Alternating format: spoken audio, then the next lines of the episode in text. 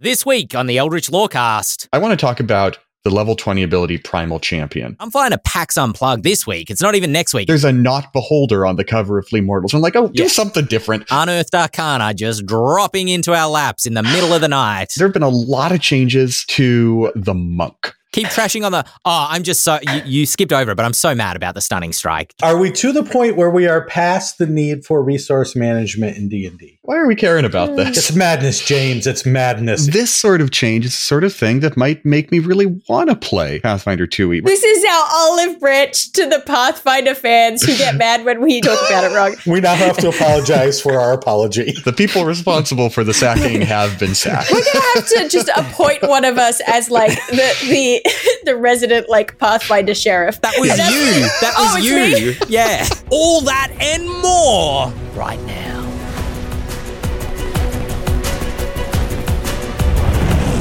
Hello, everybody, and welcome to this week's episode of the Eldritch Lorecast, the number one tabletop RPG and social media podcast in all the realms, because that's an in joke from the preamble you won't get unless you come and watch us live on Twitch at 6 p.m. on Mondays, Eastern Standard Time, 3 p.m. Pacific. 10 a.m. Tuesday, Australian Standard Time. I'm doing it at the top of the bottom. It's all topsy turvy. Give the YouTube video a like. Anyway, my name's Ben Byrne. Uh, I'm joined by Dael Kingsmill, Shawn Merwin, James Haeck, and James. I do not understand your strange American customs, but I am believe I am. Uh, uh, I, I need to ask you, what is something that you are thankful for this year? I am very thankful for all of you. Ah, It's hokey, I know, but I love my friends. And that's what I really think the spirit of Thanksgiving is getting all the people you care about in one room together and eating so much food. Just so much food. do you have a good Thanksgiving? Did you enjoy Thanksgiving this year? I had an exhausting Thanksgiving. Uh, I I saw something like five different distinct family groups over the past like four days. Like, um, no, it was great. All people who who I I love and respect, but I I needed a nap for like three days afterwards. That's fair. That's fair. Yeah, you you uh, the US kind of has two of those, right? Because that's Australia. Uh, we have Christmas uh, for that, but we don't. You know, maybe New Year's as well. Three if you count New Year's over there. Uh, Shawn Merwin, what about yourself? What's something you were thankful for this year, or are I am- for, or just general? Uh, not to steal what what James said, but I'm thankful for all the people I've met thanks to this hobby we share. Um, Mhm. Whether it be students or other podcasters or fans or collaborators or peers, it's my whole life from high school to now has been meeting people through this game, and it gets better and better every year. More diverse, more wonderful folks coming in and having something cool to add, and that's what I love about uh, gaming. Myself as well. Maybe that's you know that really speaks to part of why this hobby endures so much is that it's you know ultimately a community community thing. Uh, Dael, you don't um, celebrate Thanksgiving, so I'm not going to ask you. Um, anyway, no, yeah, I'm just and. I'm un-American and not thankful for anything. yeah, we just we just get on with the job. We don't take a moment to stop and smell the roses or whatever the expression is. um, uh, did you have a good weekend? yeah, sure. Yeah, hung out with friends. I saw Paramore play in Sydney. That was a good right, time. great, So yeah. uh, yeah, I'm thankful for Paramore. It's a good thing to be thankful for. yeah.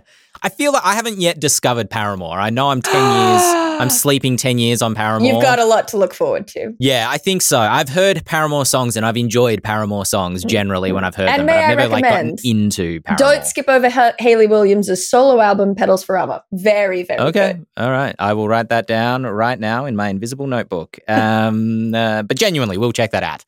Uh, I'm thankful, of course, for the community, for the Eldritch Lorecast community. Um, uh, for new listeners, if you're joining in, we have had kind of like a little bit of a growth recently, but especially thankful that I'm flying a PAX Unplugged next week. This week. It's not even next week, it's this week, uh, which is our first news item. Uh, I'm going. James, I believe you're going. Is this your, did you go last year?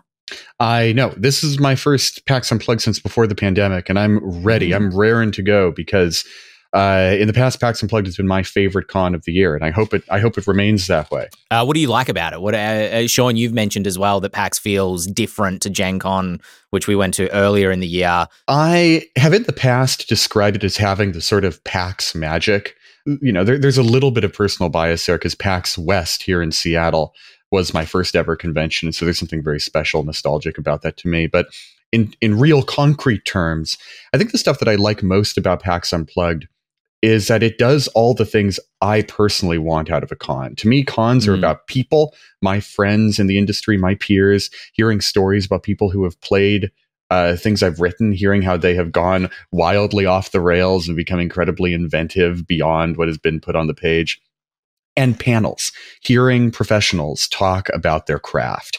And, uh, it- you know, gaming conventions, uh, there might be a bit of a generational gap here between me and uh, people who really like uh, love cons like Gen Con and Origins because I I really don't like playing games at conventions very much. Uh, Yeah. I might play one or two, maybe like one hour games or two hour long game sessions, but oh my gosh, I, I I've run games for cons before. I played games for cons before, and usually I just kind of walk out exhausted. Um, I love playing games with people I know. Playing games with strangers, often truly lovely people, uh, just really takes it out of me. Yes, I agree. every time I've played um, at a at a PAX convention, running games specifically. And when I say PAX, I mean PAX Australia, but I've also done ArcanaCon and uh, Conquest over here. And it is a real roll of the dice. It's rare that I've ever had like a genuinely unpleasant experience at the table, but you know, just people who prioritize, you know, they have different priorities in how they run the game. Um, uh, but that being said, for every game that that feels like it's going on a long time, there's been games that have been great, and you have really fantastic groups as well. Um, but I do agree with you. Shorter, shorter con games are better than than long con games. I Yeah. think it's also just a, a general anxiety that the convention's kind of happening, and while the convention is happening at the table that you're playing at, there's just a feeling of like I've got there's so much more to do and go see and and people to talk to and and other games to play and I just you know getting I, I start to get antsy uh, if I'm at one table too long. Um, Mhm. Shawn, what, what, what's been your experience at PAX Unplugged in the past?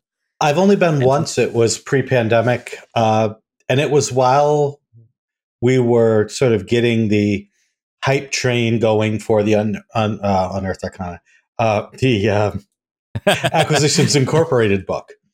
So I got Sure. to go and, and do a little PR work. Uh, but you know, PAX is is different because it's more of a video game thing. Um, so when I went out to PAX West or PAX South that used to have in San Antonio, it had that feel like as James was talking about. There was so much going on all over the place. You could never sit down at a table and still have a wonderful time. PAX Unplugged is a bit different because it's it's unplugged, right? It's not the video Hmm. game crowd; it's the tabletop role playing game crowd.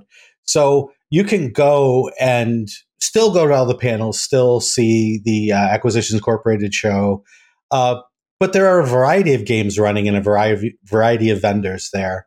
So for me, I got to play some games that I never would have played otherwise uh, because I didn't have to run any games there, but I had some Hmm. free time to to sit down and play. So that was that was what I enjoyed about it. But it still has that sort of where Gen Con, like you said, so, is sort of like the old school. I'm going to sit at this table for 12 hours and roll dice, and and I'm going to enjoy every minute of it.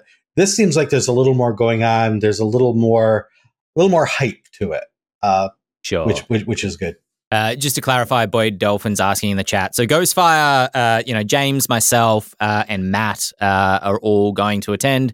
We won't have a stall. Uh, this is all very last minute. I actually didn't know I was flying out until literally Monday last week.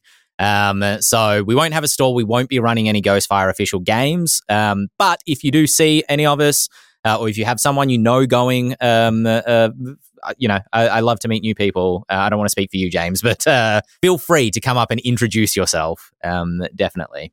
Yeah, no, Uh, just- do. Uh, just d- d- don't mind my social panic as I'm as I look at you blankly for a few moments, going, "How do I know this person?" He's gonna be so jet lagged as well. Mm. no, no, I won't. I'll be fine. I'm looking forward to it. Four days, four days, and then I fly out again. It's great. Let's do it. Adrenaline. I'll be Couldn't just be me. pumping off adrenaline. Um, I always have a genuine question. This is really a me question, and maybe this is more to the chat than the panel. But is wargaming a big thing at PAX Unplugged, or is it really only TTRPG? I I think there's wargaming there. I'm not a huge wargamer myself, so I wouldn't say I know 100%, but I do remember seeing wargame tables in the big free play area out there. Okay, okay, okay. I don't think I'll have much free time, but I'm just uh just scouting, just scouting what uh you know if uh if I manage to break away from a, an RPG table. Um, Dael, have you ever made it? and Obviously, you were at Gen Con earlier this year. Have you ever made it over to PAX Unplugged or one of the other I in the states? because I I usually am in the states during the summer months. I, Right. I I'm pretty Wise. much going to the same conventions every time I go over there. But I keep oh the desire is strong to do an end of year trip at some point and just hit like all the all the October November sort of uh, conventions. I I always mm, I've got the real FOMO this year for for PAX Unplugged because so many people that I think are cool are there, and I wish that it was me too. But I Mm. don't want to get on a plane right now. No, that's fair. That's fair. Uh, we'll we'll get all four of us together eventually. We'll uh, we'll do it manage that- sometime. That, chemistry Okay. um, at a at a convention soon, coming to a convention near you soon, but not super soon. That's a different thing that's happening. Um, uh, so yeah, just uh, other quick news that's coming out of PAX Unplugged. What's the uh, Wizards of the Coast are doing a 50 years of D and D adventures panel on the Friday uh, with Jeremy Crawford, Amanda Hamon, Chris Perkins, and James Wyatt, um, discussing adventures from the past and and this is why I put it in here a look at what's coming next year.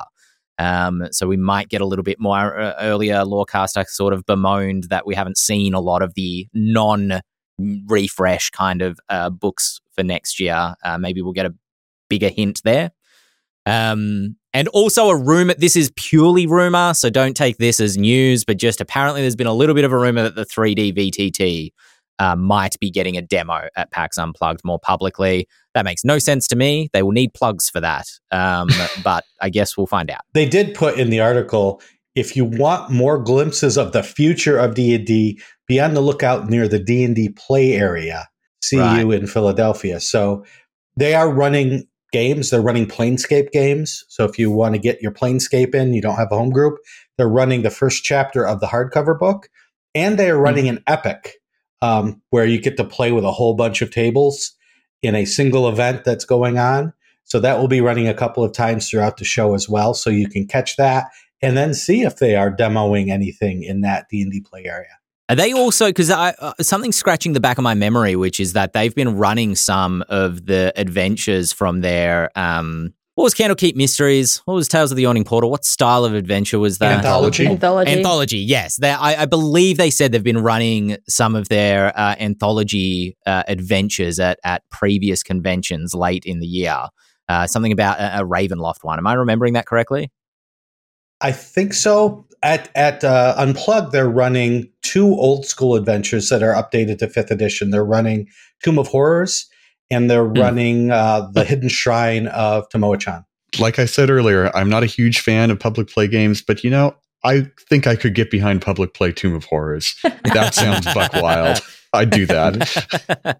yeah, if you just really want to leave the table crying. Also, just quick shout out. Thank you very much, Talaman, for subscribing. Uh, I appreciate that, Jeremy. I really do. Um, uh, that brings us, speaking of things that I appreciate, you know what I don't appreciate? In a very busy week, Unearthed Arcana just dropping into our laps in the middle of the night. Why does it out of always oven. happen at just like the worst time for us? What is that?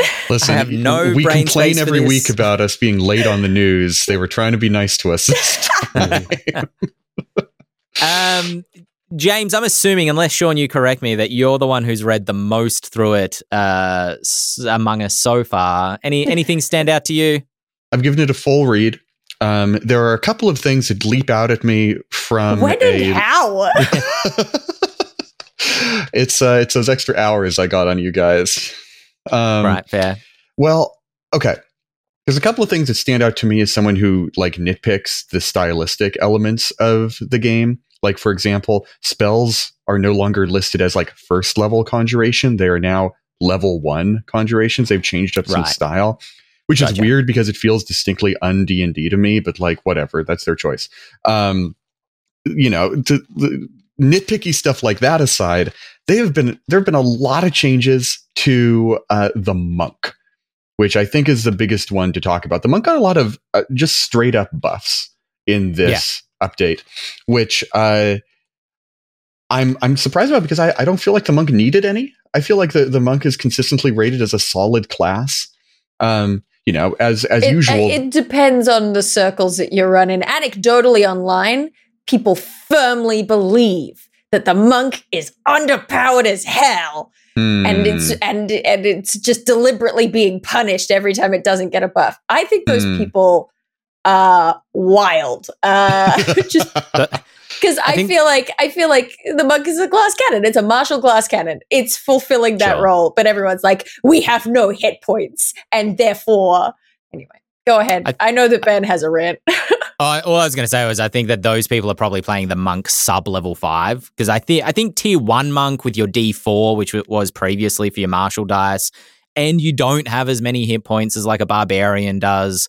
That can, that I've done that before, and just anecdotally on my one kind of campaign doing that, I did feel underpowered, especially when the ranger is putting out like a D8 plus a D8 plus dexterity plus a D6 in a single attack. the famously OP ranger. Um, yeah, yes, yeah, or even a barbarian, you know, with their D twelve Yeah. plus strength and plus rage You know, I get that. I think I think for me, part of it is that I think that it is doing a fairly decent job of fulfilling the fantasy of hard to hit, right? So Sure. I don't think the point is, yeah, I don't know. When when people complain about not having enough hit points, to me, I'm like, but the point is that you're just hard to hit. And I think it successfully does that because it gives you a decently high AC, and then you also have abilities that allow you to dodge beyond that. And then on top of that, it's not about hitting hard; it's about hitting a lot and hitting um, with effects which I feel like Stunning Strike achieves. Um, the the martial arts ability achieves because you are hitting more times than a fighter at a similar level, even if the Mm. fighter is doing more damage. Um, I I'm not that, disagreeing with you. It's just the the ongoing. no, no, and I agree with you. You know, yeah, Well, one of the things, one of the monk changes that happened, uh, I'm going to ignore the fact that Stunning Strike got a mild buff because, you know, Stunning Strike's their most powerful ability. I'm surprised they got it. But I, one of the changes that I really, really like is that Deflect Missiles has been expanded to include melee attacks too, because that's a good way of buffing their defenses. It leans into their core fantasy of hard to hit, right, Dael? Uh, and it makes it so that instead of just like, you know, catch the arrow, you can also catch then sort of and just throw yeah, it you can like judo again. throw them, which feels very much like yeah, that's the martial artist right there. Um, so you know, uh, at the end of the day, We there's also, only so just many for the ways. record, Yeah, we have trainer Jody in chat, certified monk enthusiast. So we're going to get some great feedback today. hell yeah. I'm gonna move off of the monk. Wait, wait, no, no, not yet. Uh, sorry, we keep What do you interrupting you. Keep trashing on the. Oh, I'm just so you, you skipped over it, but I'm so mad about the stunning strike, James. I'm so mad about it. Uh, For those who haven't read the Unearthed Arcana yet, basically, stunning strike, you punch him or you hit. Oh no, I guess you have to punch him. Is it an arm strike only with stunning strike? It could be a monk weapon. Okay. and then they take damage from the weapon, and then they roll to see if they're stunned or not. And if they succeed the roll, they take like a miniature smite because at tier two, it's a d8 plus your wisdom modifier, uh, which is almost in certain circumstances better than being stunned because there's no better condition you want your enemy to have than dead. Um, and so, you know, while arguably if they get stunned and they've only got a f- small amount of hit points left, you can just hit them again and then they'll go down because it'll be easy because they're stunned. But stunning strike didn't, it, it just it didn't need that buff. And I get the the argument that you don't want uh, the null result of like you roll and you miss, so nothing happens. But that doesn't happen because you already hit with your weapon attack. You're already doing damage. So it's not a null result. And then you have a contest. And then if your enemy succeeds the contest, nothing happens. That's how contest Oh my works. god! Wait, wait. Sorry, I've cracked it. This is why stunning strike got changed. It's now once per turn. That's No. the big That's change. Jody That's- just said in the chat. That's why it rebates you damage.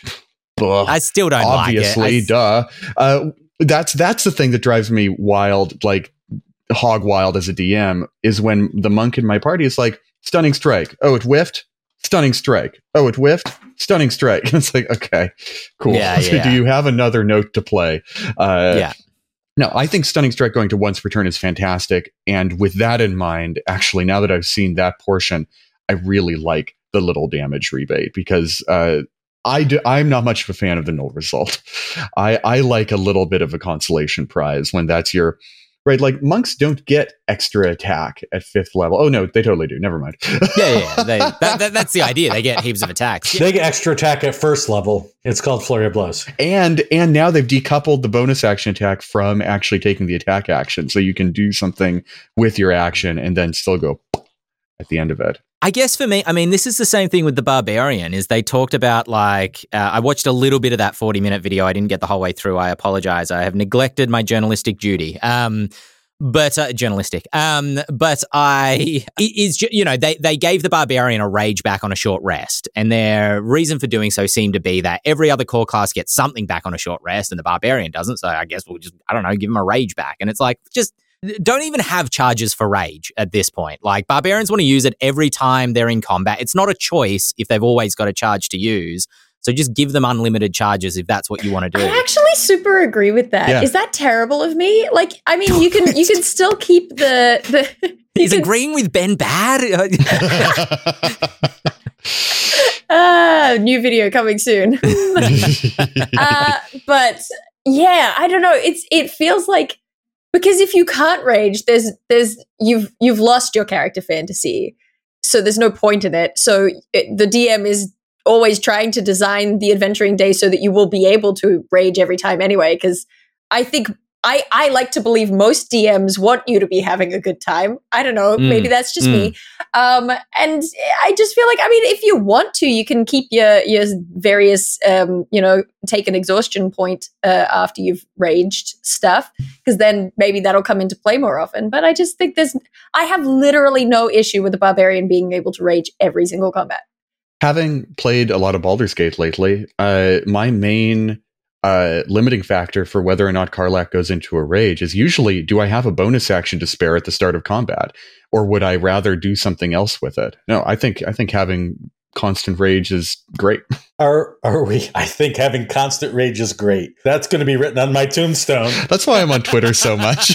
But are we to the point where we are past the need for resource management in D and D? We already have the uh, action economy that limits us. We're trying to balance this not only within a class but between the classes. Is it time to just let the players do what they want to do all the time? That's the sort of choice that I would say deserves a sixth edition, legitimately.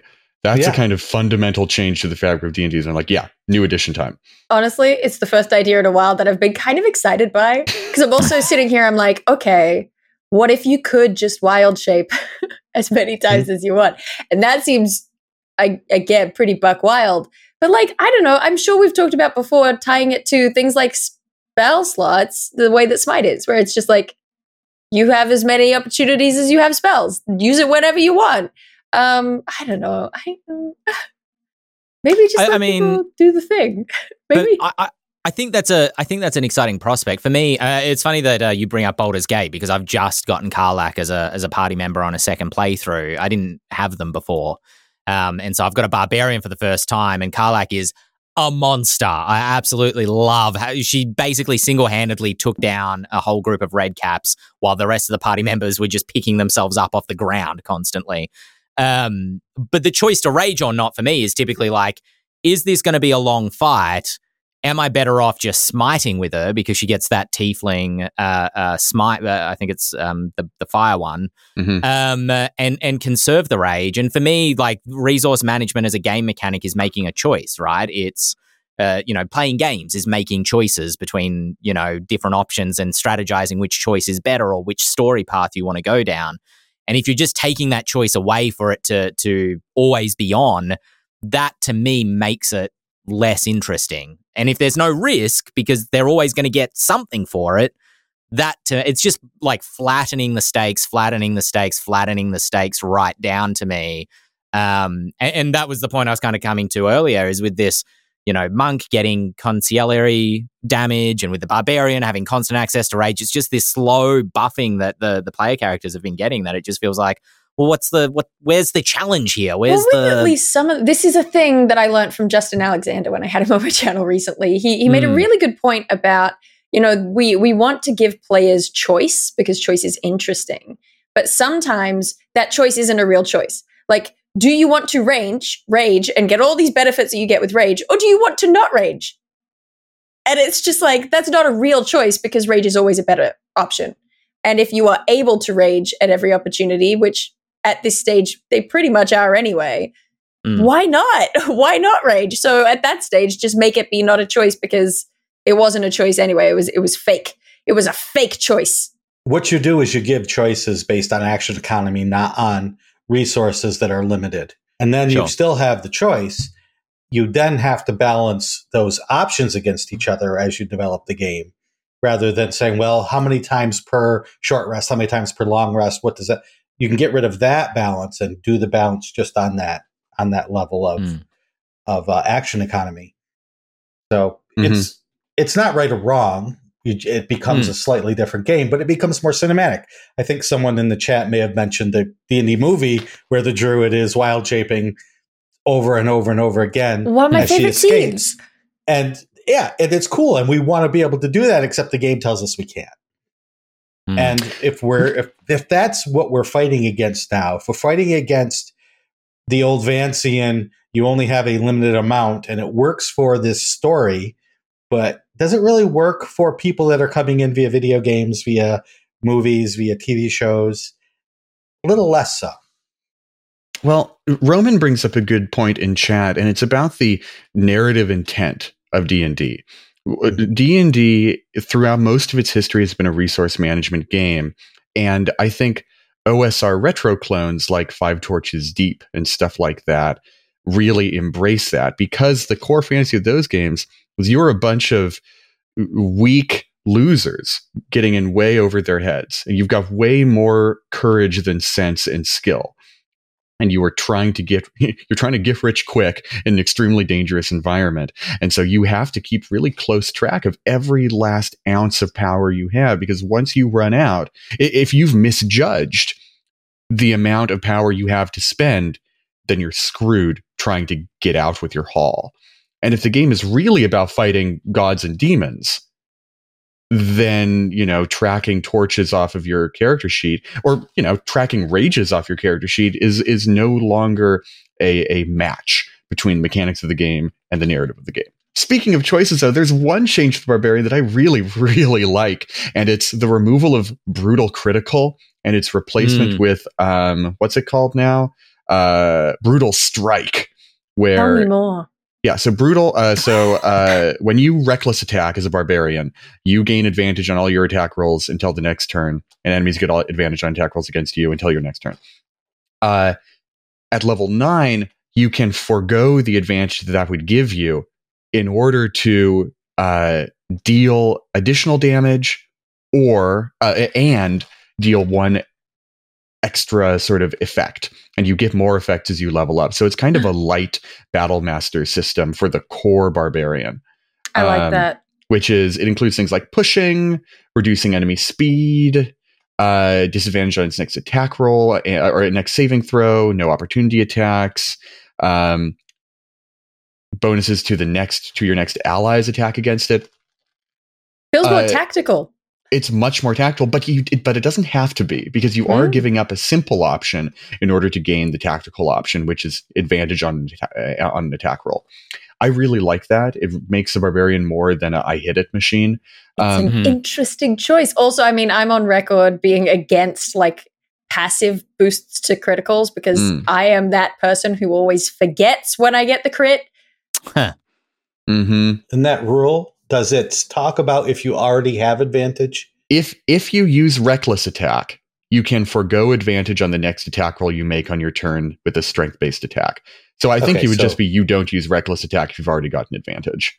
Well, I think I think specifically you because when you use reckless attack, all attacks against you have advantage, right? Mhm. So if you already have advantage because somebody's cast, um, let's say, guiding bolt on the creature, Mhm. You would choose to use this. You'd get advantage from the guiding bolt, and you would be able to, let's say, push the creature. But everybody has advantage against you because you used reckless attack. No, Shawn, you raise a really interesting point because this is based on the new change to reckless attack, where it's now all of your attacks.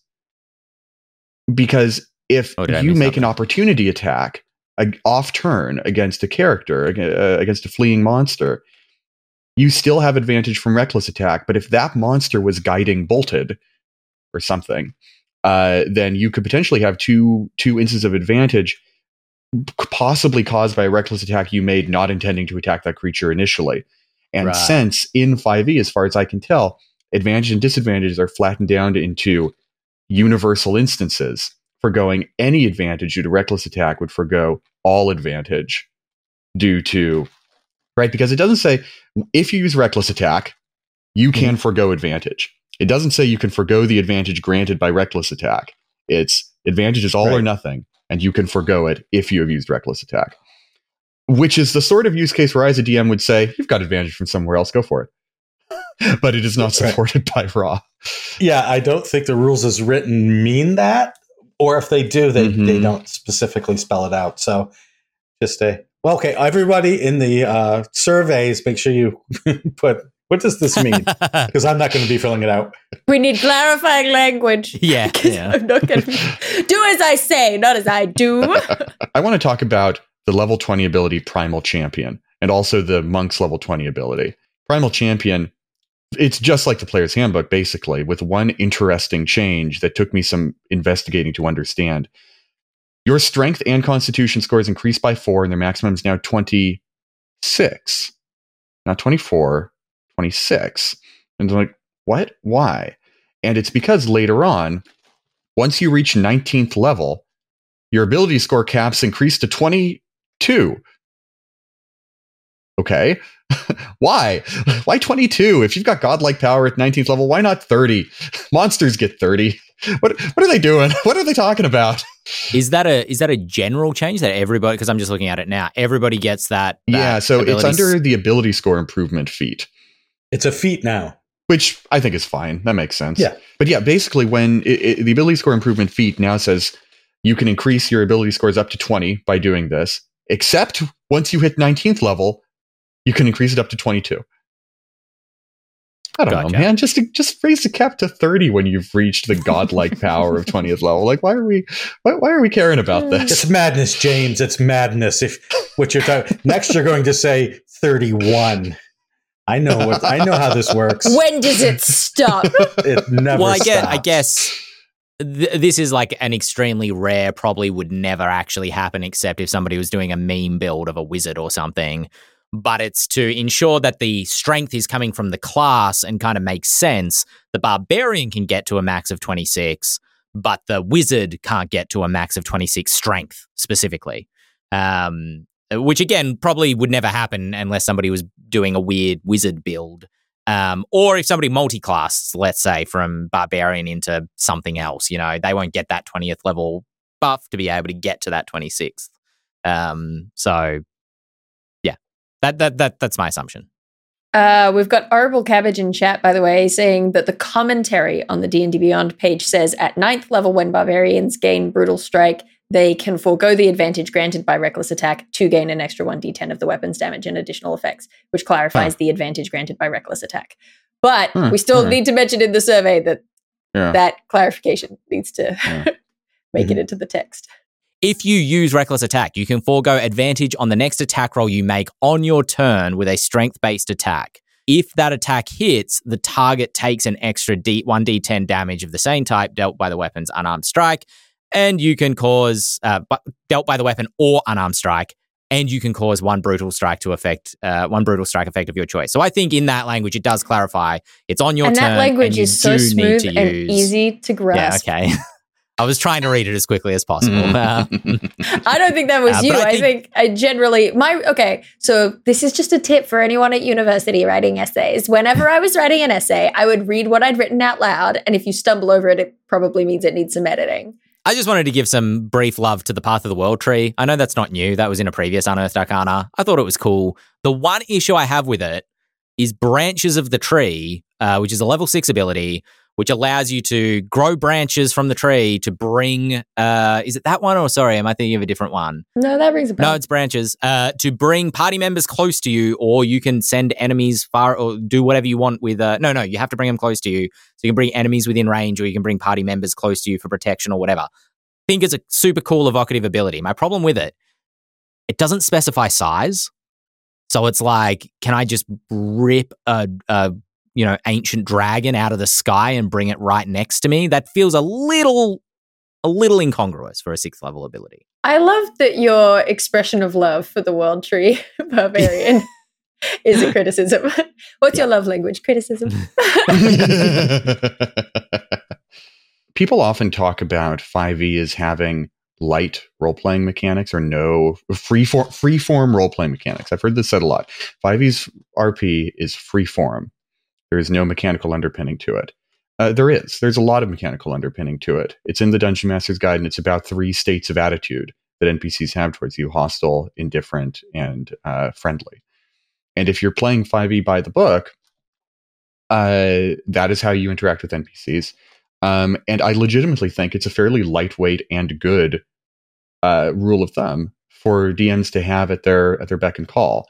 It's just been tucked away in the Dungeon Master's Guide, which no one reads, uh, and so no one knows about it unless they. Uh, unless they, as I did in 2018 or something, accidentally make Dan Dillon mad by saying 5e has freeform role playing mechanics. Uh, so there's now a new action in here influence. Uh, you can influence with charisma checks NPCs to change their attitude. That's always been in the game, but it's been changed to being a player facing option rather than being hidden in the DMG. I think that's a fantastic change. It, hmm. it elucidates the role playing mechanics to the people who are actually going to be using them. And like, they're just as easily ignored if you prefer kind of talking everything out. Um, but suddenly a whole pillar of the game, the social pillar of the game, makes more sense to the people who are going to be interacting with it. I really like it.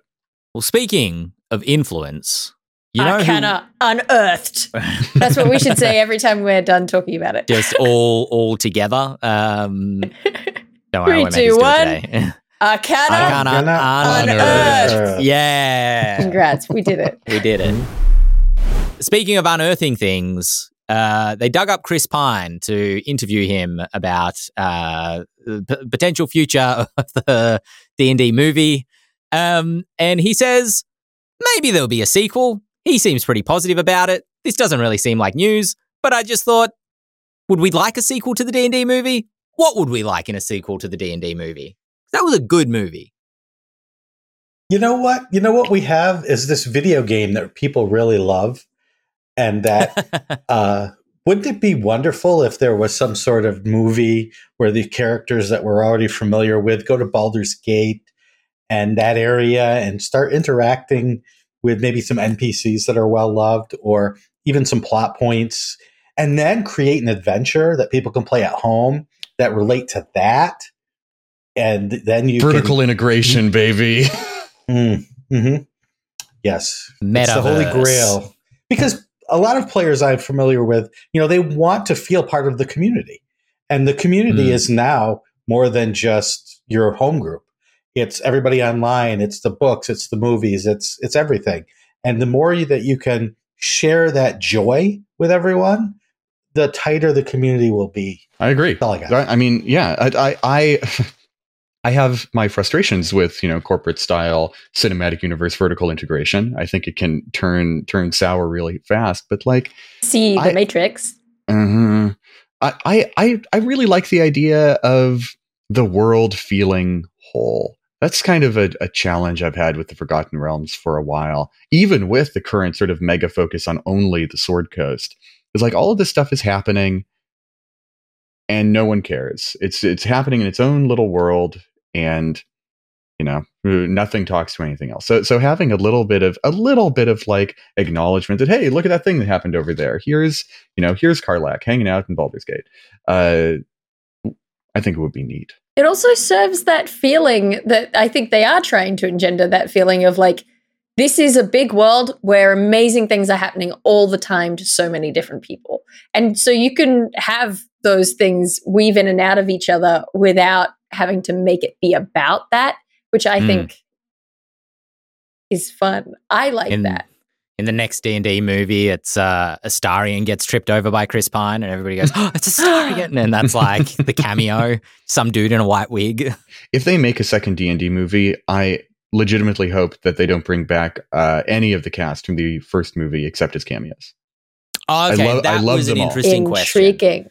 I love them all, but their I- character stories are done. They've resolved their conflicts. We don't need to give them a whole set They of can new find a new conflict.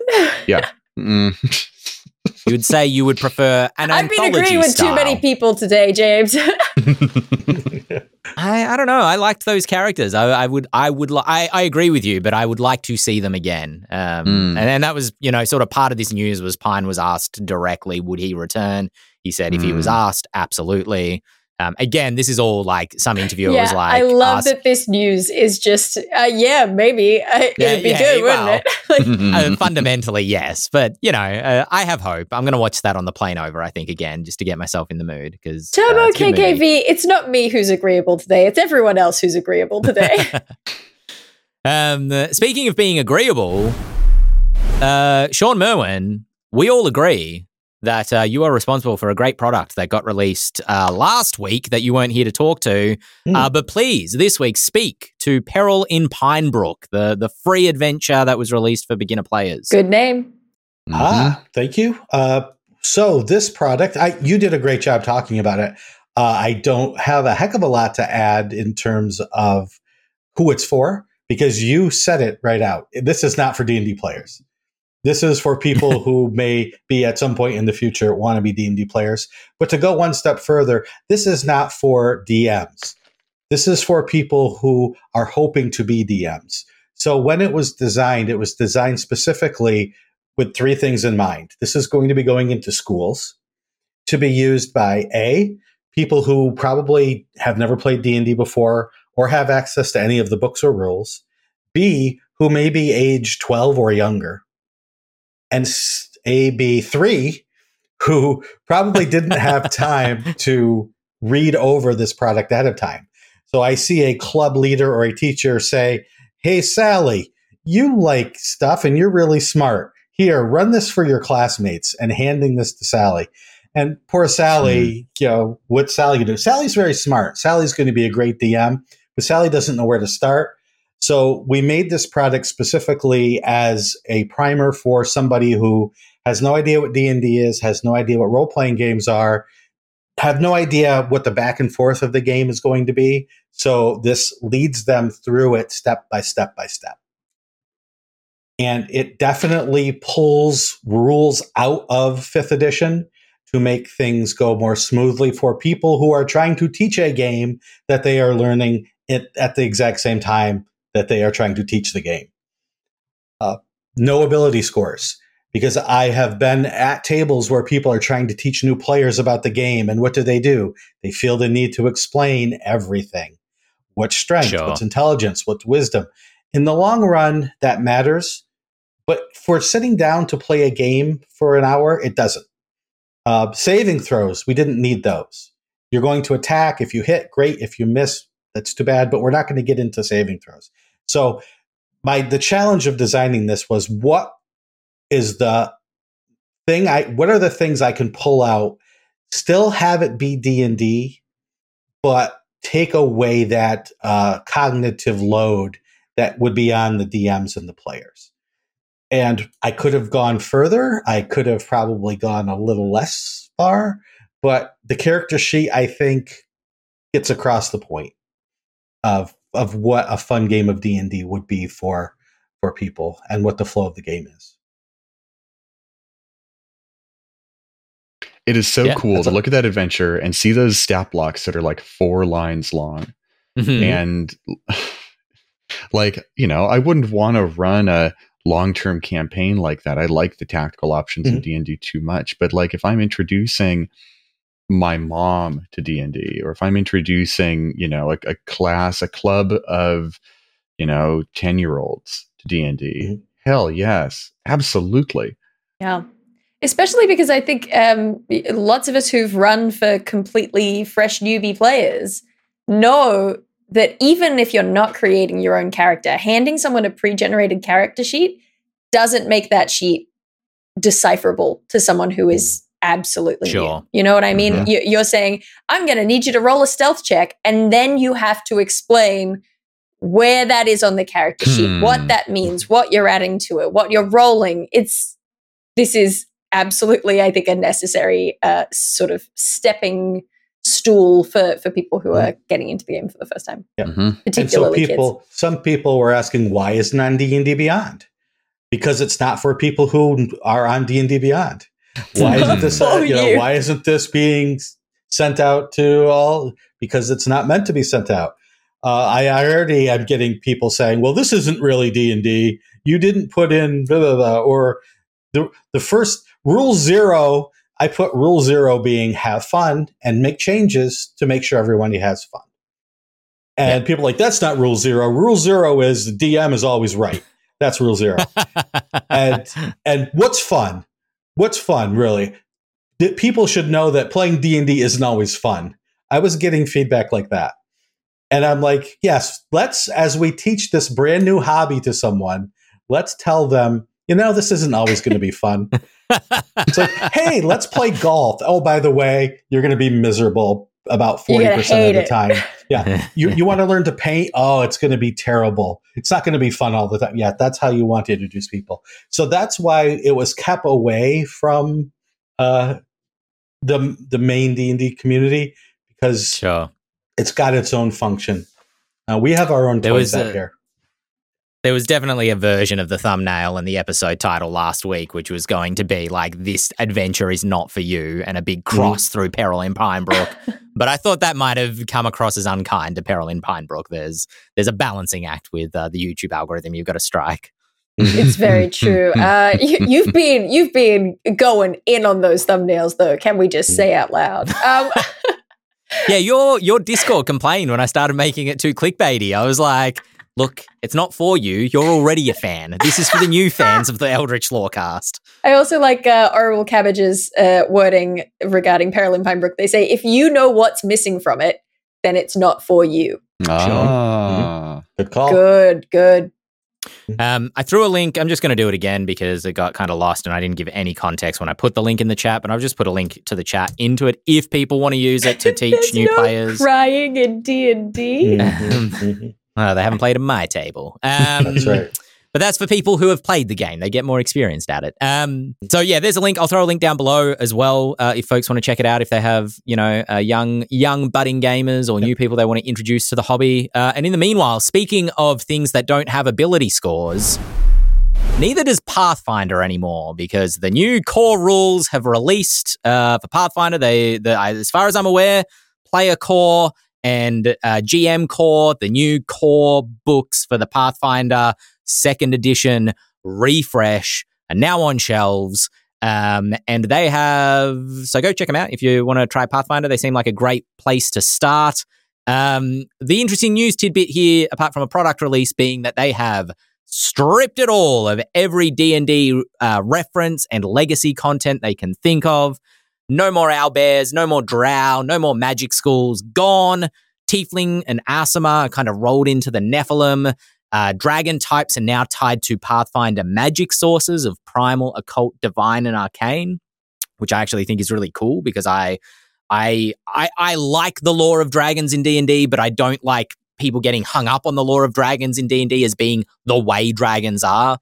Um, but they've even changed, you know, mechanical things as I just mentioned. They've removed ability scores entirely and replaced them with just the simple modifiers that range from negative five to plus five um, uh, which is cool. Uh, has anybody? I'm going to assume not, but has anybody checked this out or?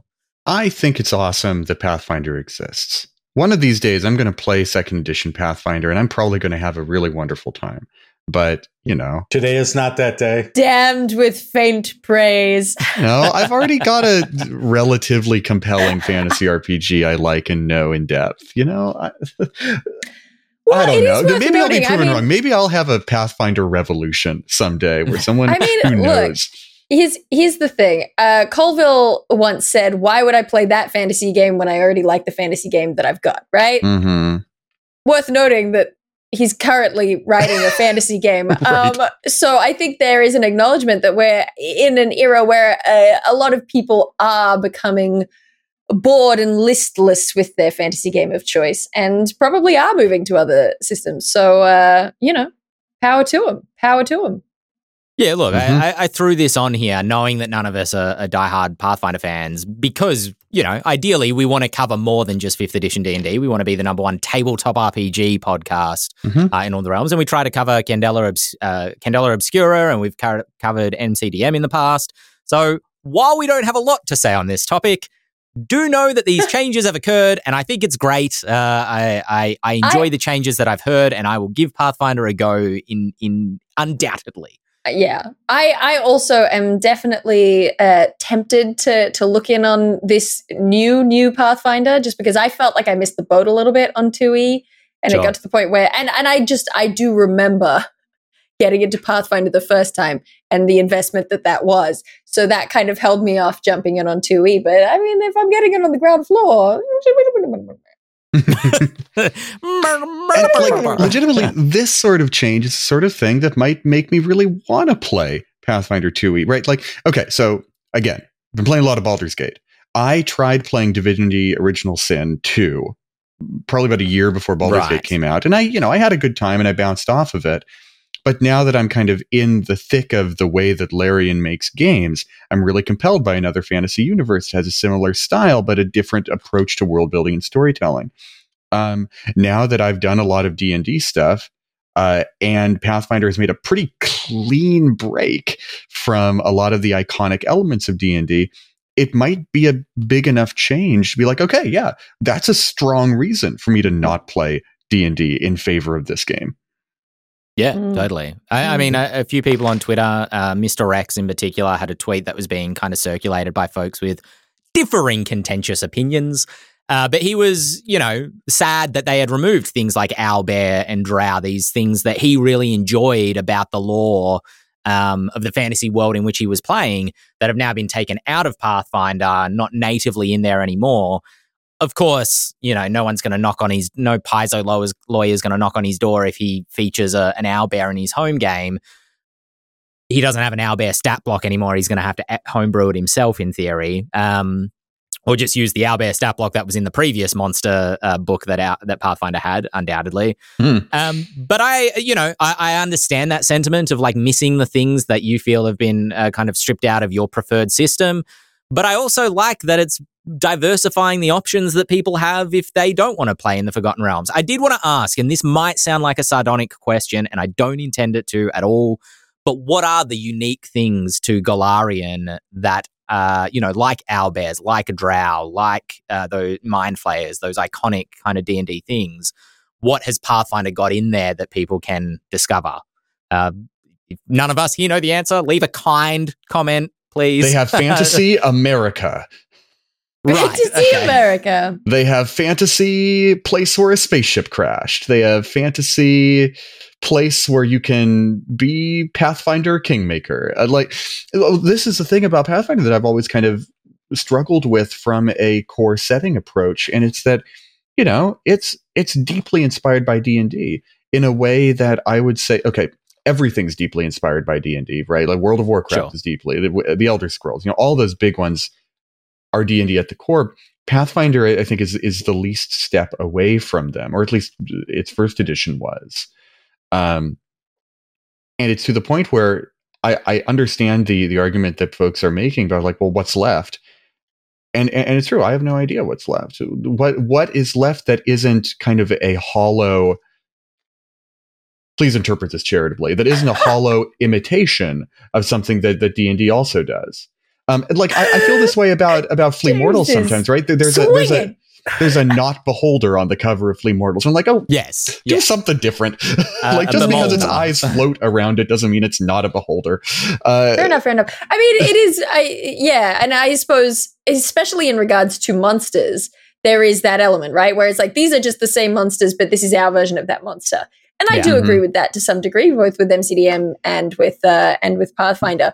I will say, for me, and and Mentap Muse in uh, in the chat is saying basically what I was thinking, which is that the mythology and the the culture and the religion, I think, in Golarion feels much uh, more substantial. It feels like there is a Mm. culture that you can learn Gotcha. about it. Like it makes it makes the setting to me a little bit more worthwhile investing in than the Forgotten Realms. I still Mm. ran Pathfinder in my own setting, but I didn't have to go to the trouble of creating my own pantheon, right? I, Mm. I felt like that pantheon was strong enough to kind of stand on its own in a way that I never cared to learn about the gods in D and D. I never cared to learn about the the deep cultural history of Waterdeep because it feels like miscellaneous fantasy city. Like to me, there is no substantial difference between Waterdeep and any of the other cities that I can't remember the names of in the Forgotten Realms. Yeah. Okay. Well, that's that's there you go. That's something to go on. Um, the, okay, here's here's a distinction I would make. The Forgotten Realms are fantasy soup, but Golarion is fantasy patchwork.